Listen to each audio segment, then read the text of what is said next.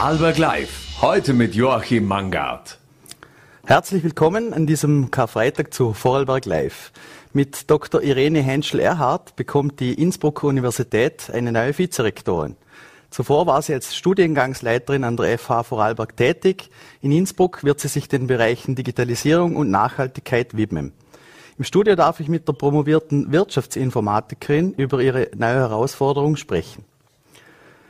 Fußballfreunde bekommen am morgigen Kar Samstag ein besonderes Ostergeschenk, denn in der Bundesliga steht das Ländle Derby an.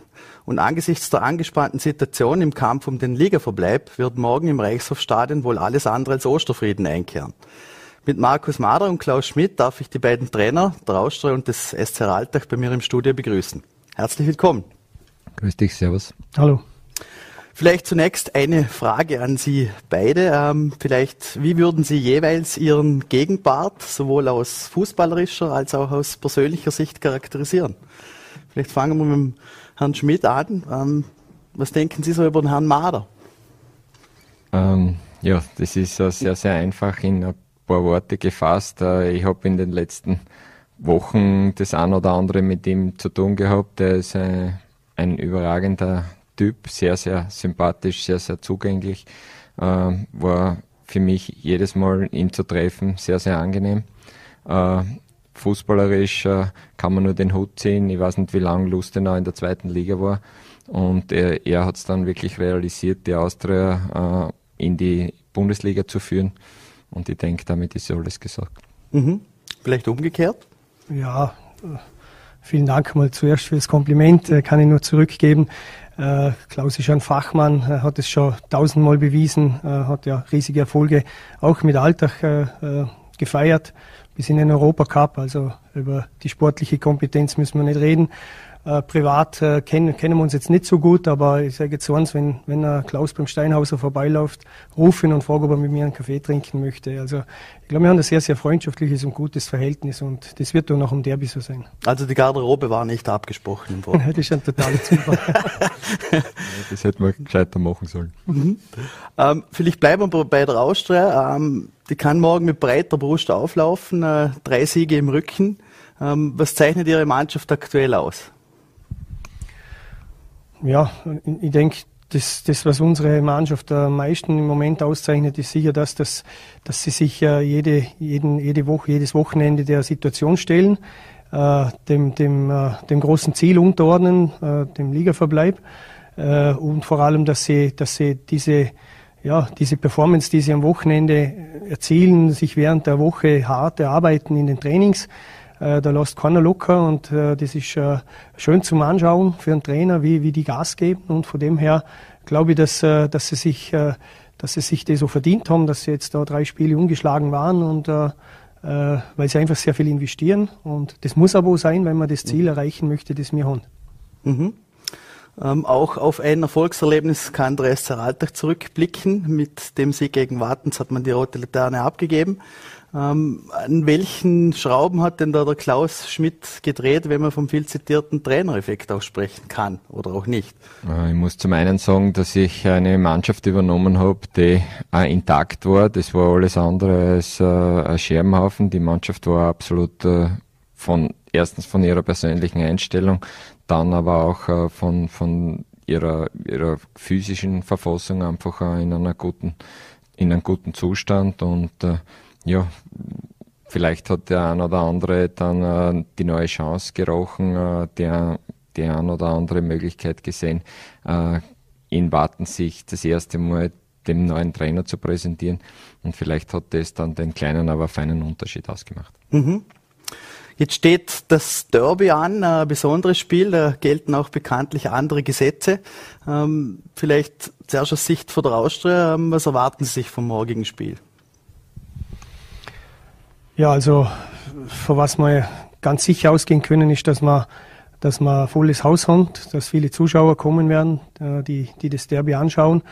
Äh, die Mannschaften werden hoch motiviert sein, beide Lager natürlich. Äh, die Fans werden hoch motiviert sein. Es wird sicher der Derby-Charakter herauskommen. Das heißt, es wird sicher viel geweitet werden, es wird gekämpft werden um jeden Meter.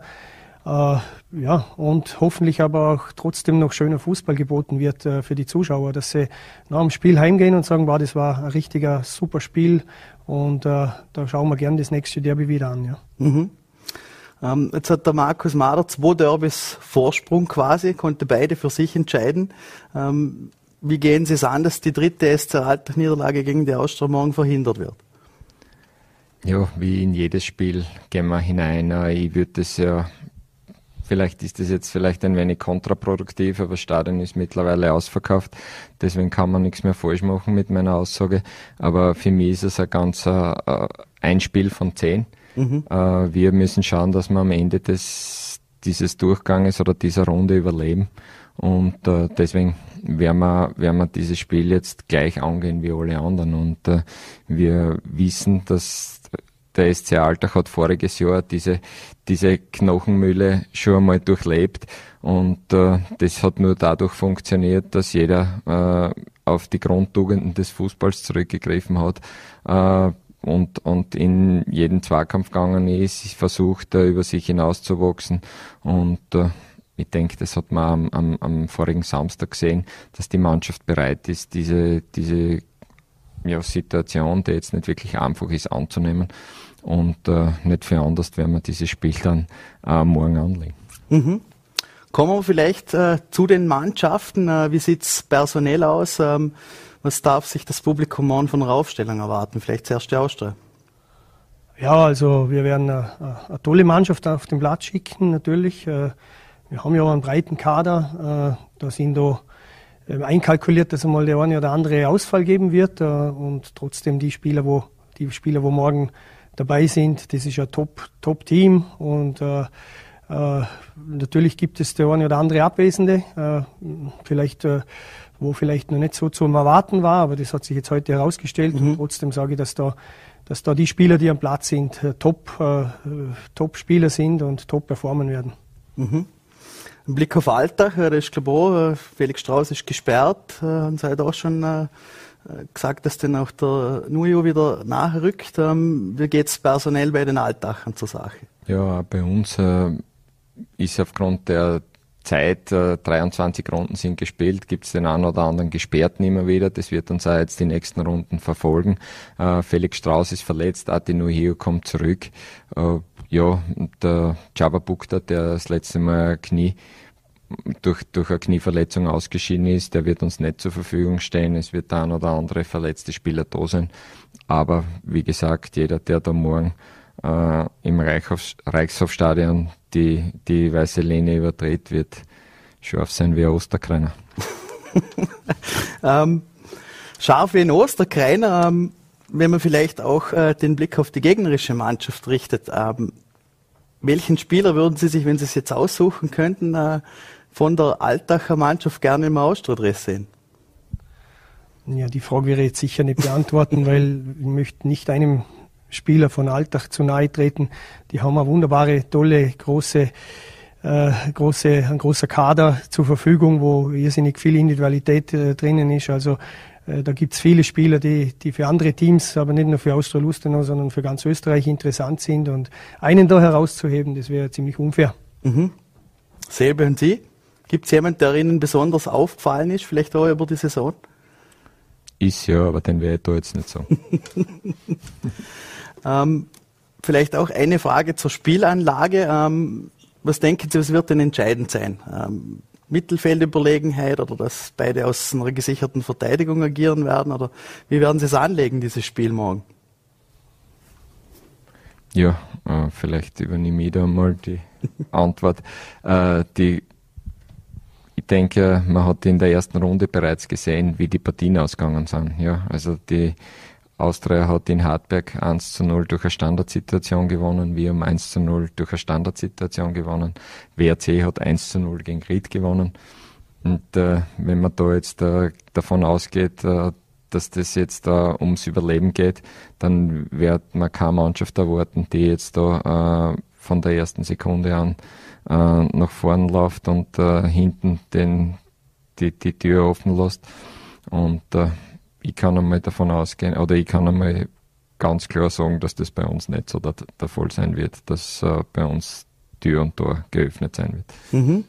Der Austria Heimspiel, ähm, wie wird's die anlegen?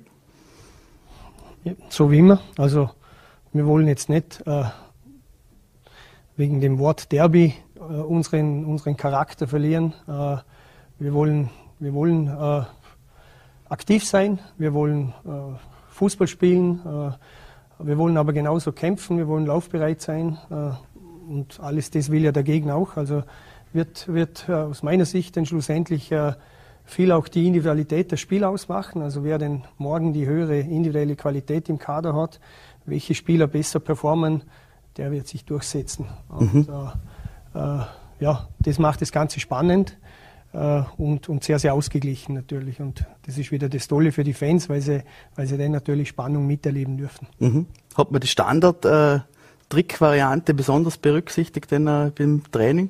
Ja, wir gehen hundertprozentig davon aus, dass sie es wieder machen. Natürlich wird das thematisiert. Mhm. Äh, für das sind wir ja da. Wir, wir, machen ja unsere Analysen und wir wissen, dass da, dass da Kreativität vorhanden ist. Aber äh, das Schwierige ist, äh, jeder Trainer oder jedes Trainerteam hat ja nicht nur eine Variante, sondern da werden wahrscheinlich andere kommen. Das ist eine gute Möglichkeit zum Tore erzielen, hat man jetzt gesehen. Wir haben ja auch einen direkten Freistoß mhm. gemacht, haben also da auch Qualitäten ja, äh, natürlich befasst man sich mit dem Gegner, aber ich glaube, hundertprozentig vorbereiten auf das, was kommt, das kann man sich nicht. Mhm. Denn vielleicht einmal noch abschließend, ähm, wie es morgen aus? Ein Tipp, da, Wette? Ja, wenn ich, wenn ich als Alltagtrainer morgen da rausgehe, möchte ich das Spiel gewinnen und äh, dann sage ich mal 0 zu 1. Mhm. Ja, also ich habe eigentlich immer richtig tippt bei unseren Ergebnissen, weil ich nie tippt habe. Und ich werde so weiterhin mhm. so handhaben. Es ist schon ganz schwierig, äh, zum einen, äh, einen korrekter Tipp abzugeben, aber natürlich haben wir auch das Ziel, dass wir das Spiel gewinnen. Zumindest möchten wir es nicht verlieren. Mhm. Das ist schon mal äh, das Allerwichtigste. Ja, und äh, ich glaube, überraschen wir alle, was morgen passieren wird. Mhm. Dann möchte ich mich recht herzlich bedanken für den Besuch im Studio und wir freuen uns, glaube ich, alle auf ein spannendes Derby morgen am Kar-Samstag. Dankeschön. Hoffentlich. Vielen Dank. Danke. Als nächsten Gast darf ich Dr. Irene Henschel-Erhardt bei uns im Studio begrüßen. Die promovierte Wirtschaftsinformatikerin hat als Studiengangsleiterin die FH Vorarlberg maßgeblich mitgeprägt.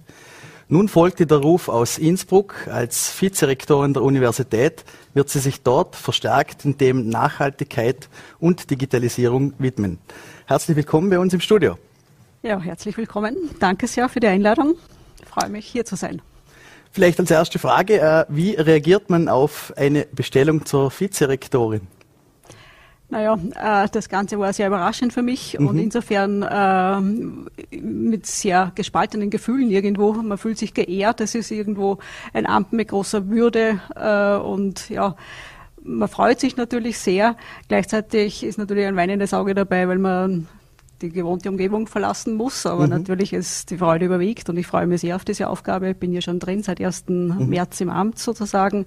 Äh, ja, insofern äh, ganz eine spannende Phase und sehr, ja, spannend, einfach spannend, sagen wir so. Mhm. Danke. Ähm, vielleicht, worin sehen Sie denn da die Unterschiede? Jetzt gerade äh, wird das ja auch oft diskutiert, Fachhochschule, Universität. Ähm, wie unterscheidet sich denn da der Hochschulbetrieb aus Ihrer Sicht? Naja, Universität ist natürlich viel forschungsgetriebener. Es ist völlig mhm. klar, dort ist die Forschung im Mittelpunkt, der Fachhochschule ist der Lehrbetrieb im Mittelpunkt. Äh, beide Einrichtungen, beide Institutionsformen sozusagen haben ihre absolute Berechtigung im Bildungswesen. Ähm, sie gleichen sich auch ein bisschen mehr an. In den letzten Jahren mhm. muss man auch sagen. Äh, insofern Fachhochschul vor allem die äh, Fachhochschule hier in Vorarlberg ist ja auch eine sehr forschungsstarke Fachhochschule. Also insofern, äh, ja, aber die Art und Weise, wie unterrichtet wird und so weiter, ist in den Hochschulen, Universitäten schon noch eine ganz andere äh, als hier mhm. an der FH. Also insofern, ja, beide Systeme haben ihre Berechtigung. Es gibt Unterschiede und wir werden sehen. Also ich muss ja auch erst herausfinden wieder. ähm, ja, vielleicht bleiben wir mal, richten wir den Blick doch nochmal zurück nach Vorarlberg. Ähm, äh, wie beurteilen Sie denn Ihre Zeit in Vorarlberg oder vielleicht auch speziell die Fachhochschule in Vorarlberg? Naja, äh, wie beurteile ich meine Zeit hier? Äh, ich glaube, ich kann was hinterlassen, was doch äh, schön ist. Ich habe äh, einen Studiengang vollumfänglich entwickelt, der ist jetzt im Ramp-up sozusagen. Also das mhm. ist der Wirtschaftsinformatik, Digital Innovation, äh, Digital Transformation, Entschuldigung, äh, und leite ja auch noch den Digital Innovation. Also insofern möge mir meine sprachlichen Unsicherheiten danach sehen. Ähm, das kann ich hinterlassen. Ich glaube, ich habe auch einen guten Teil dazu beigetragen, eine Stiftungsprofessur hier mhm. äh, mit der Firma Blum äh, ins Leben zu rufen, sozusagen, die von Blum gesponsert wird. Also ich denke, das ist auch äh, irgendwie mit meiner Beteiligung auch mhm. Erfolg, denke ich. Insofern beurteile ich dies, die Zeit sehr positiv. Ähm, und die Fachhochschule insgesamt, die steht super da. Da ist sehr viel Potenzial hier. Äh, es ist gelungen, gute Leute hierher zu bekommen. Auch heute auch wieder erfolgreiche Bewerbungsgespräche mhm. gehabt sozusagen. Also ich denke, da kann man schon zufrieden sein nach dieser kurzen Zeit. Ich war ja nicht ewig lange an dieser Institution. Mhm. Ähm, jetzt haben Sie es eh schon angesprochen, äh, das Stichwort Digitalisierung ähm, begegnet uns allerorts momentan. Ähm, vielleicht, wie beurteilen Sie das? Wie gut sind wir da in Österreich aufgestellt? Äh, wie viel Aufholbedarf haben wir da noch gegenüber anderen Nationen? Ja, da ist sicher ein gewisser Aufholbedarf gegeben. Das ist äh, keine Frage. Vor allem äh, muss man ja die Digitalisierung ja nicht nur auf bestimmte Studiengänge sozusagen äh, uns anschauen, sondern es muss ja in der Gesellschaft ankommen. Und da ist, glaube ich, noch sehr, sehr viel zu tun.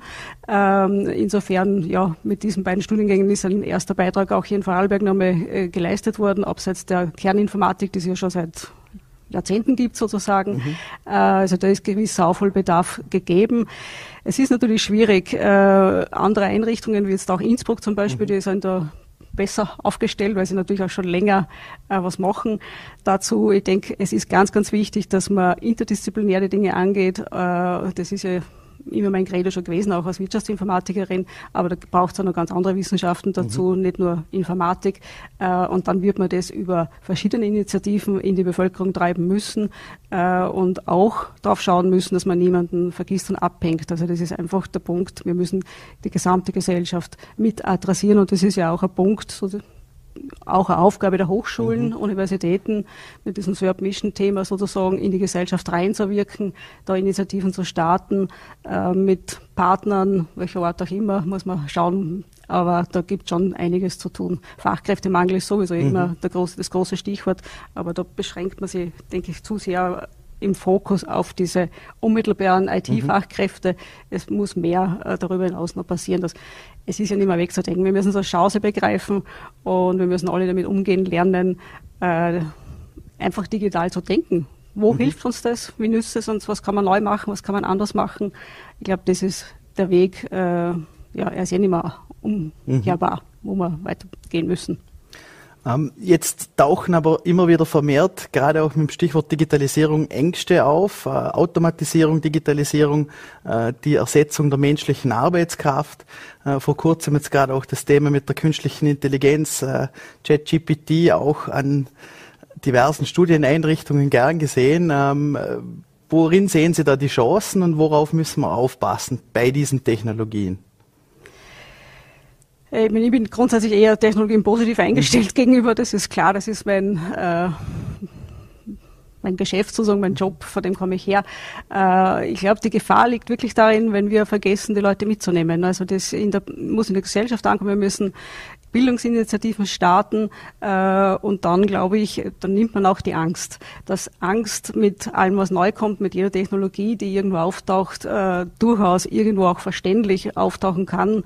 Äh, es ist ja auch nicht mehr so durchschaubar sozusagen, was passiert da wirklich, äh, dass sich die Menschen dort ein bisschen zu fürchten beginnen, äh, ist völlig nachvollziehbar. Und aber es ist eine Aufgabe der Bildungseinrichtungen, der Universitäten, Hochschulen, genau da entgegenzuwirken, dass man genau diese Angst ja auch nimmt. Mhm. Ähm, ich denke, das ist der Punkt, äh, wo der große Auftrag der Bildungseinrichtungen auch liegt und der Wissenschaft im Allgemeinen, äh, dass man da Ansätze finden, um ja, das positiv zu nutzen. Mhm äh, Technologie als Chance zu erleben und äh, niemanden zu vergessen. Mhm. Ähm, jetzt wurde aber gerade auch bei dieser KI, äh, ich glaube Italien hat es schon verboten. Ähm, es kam auch zu Aufrufen von Elon Musk und äh, gestandenen Tech-Unternehmen, dass diese Gefahr, diese Technologie sehr wohl auch mit Gefahren verbunden ist. Ähm, inwiefern ist es da wichtig, auch äh, regulativ zu setzen? Vielleicht auch von Seiten von der Politik oder auch von Seiten der Forschung aus?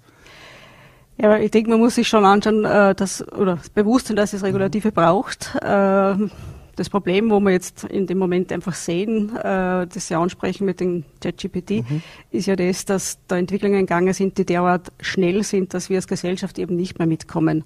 Und äh, insofern, ja, Verbote, glaube ich, sind auch mhm. nicht die Antwort, aber äh, eben, man muss mit Rechtsexperten, mit, äh, mit allen, die es braucht, auch schauen, wie kann man das auf, in Bahnen lenken, äh, damit wir doch die Chance haben als Gesellschaft, das positiv zu nutzen und nicht alle in Angststarre sozusagen verfallen. Mhm. Äh, das denke ich, es wird schon Regeln brauchen. Es braucht an den Hochschulen, an der Uni Regelungen, wie wir damit umgehen.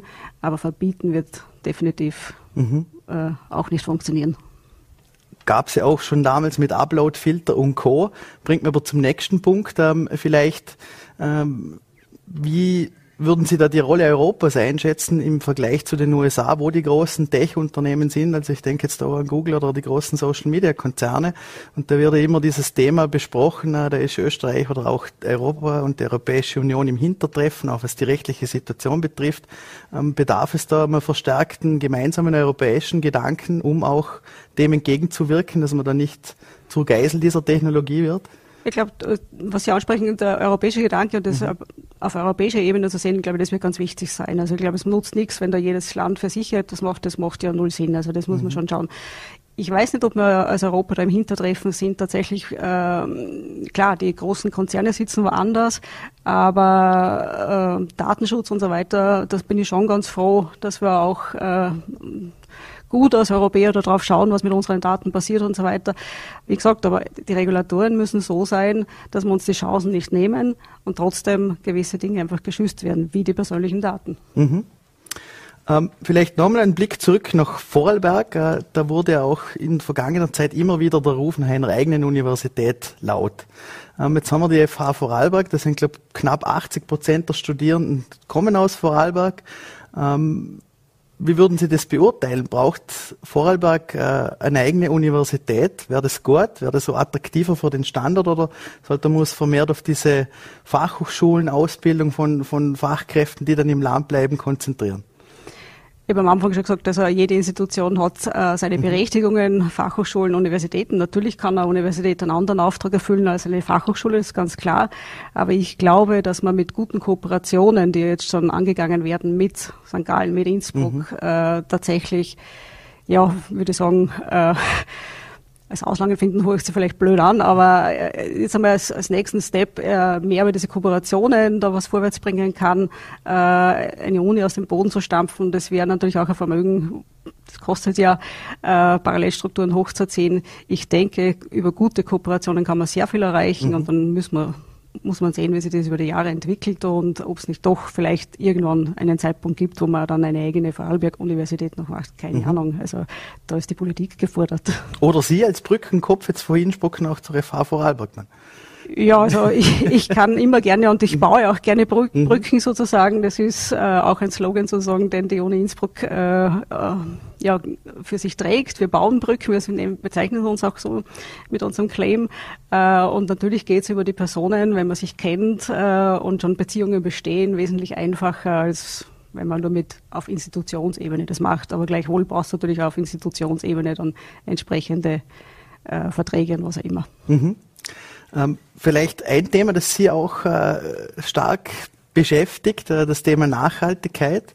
Ähm, jetzt wurde vergangene Woche auch äh, haben sich die Universitäten von Österreich mit den sogenannten unter Anführungszeichen Klimaklebern oder der Klimabewegung solidarisiert.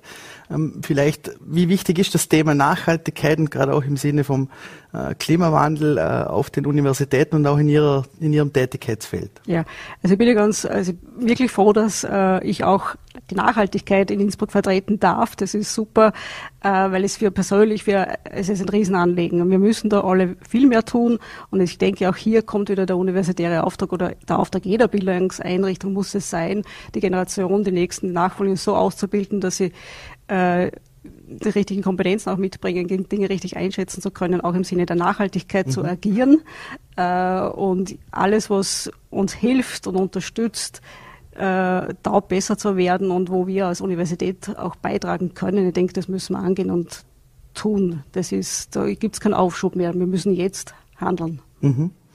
Ähm, vielleicht auch ein Thema, das immer wieder kommt, ähm, die Rückendeckung von Seiten der Politik für Bildungseinrichtungen.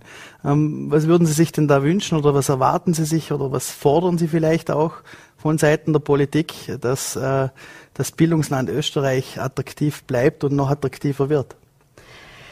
Die, die, die Frage der Finanzierung ist sicherlich immer eine.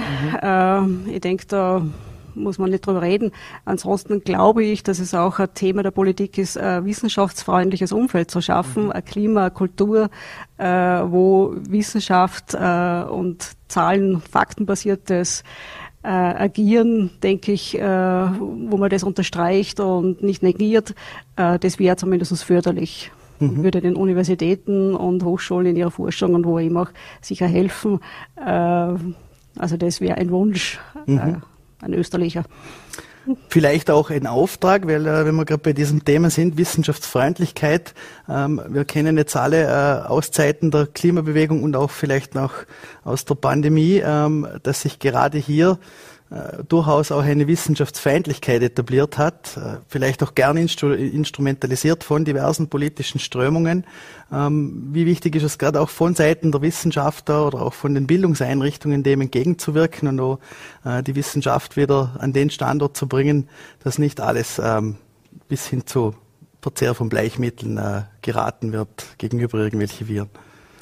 Naja, äh, ich glaube, das war ja alles nicht das Problem der Wissenschaftler mhm. für sich und der Experten. Sie haben die Pandemie angesprochen, äh, sondern das ist ja das Problem gewesen, was ist daraus gemacht worden. Mhm. Äh, und da sind andere am Werk, sozusagen Politik, Medien, wie auch immer. Äh, Experten, Wissenschaftler können nur die Grundlage liefern. Und ich denke, das ist der Kernauftrag von Universitäten, mhm. zu forschen, Grundlagen zu liefern, Zahlen, Daten, Fakten äh, und, und, und wissenschaftlich fundierte Konzepte, Lösungs, äh, Lösungen anzubieten. Entscheiden müssen dann andere. Und ja, und die Universitäten können nur mit ihrer Forschung ihren Beitrag leisten, mehr nicht. Mhm. Den äh, möchte ich mir mal recht herzlich für den Besuch bei uns im Studio bedanken. Ähm, wünsche Ihnen noch eine ganz tolle Zeit und viel Erfolg bei Ihrer neuen Aufgabe und hoffen wir, dass sich da viele äh, Synergien auch mit der Fachhochschule Vorarlberg und Bildungseinrichtungen in Vorarlberg dann noch ergeben. Danke sehr. Damit sind wir wieder am Ende unserer Sendung angelangt. Ich darf Ihnen ein schönes Osterwochenende wünschen. Die nächste Ausgabe von Vorarlberg Live gibt es dann wieder am Dienstag, wie gewohnt um 17 Uhr auf Voll.at, VNAT und Ländle TV.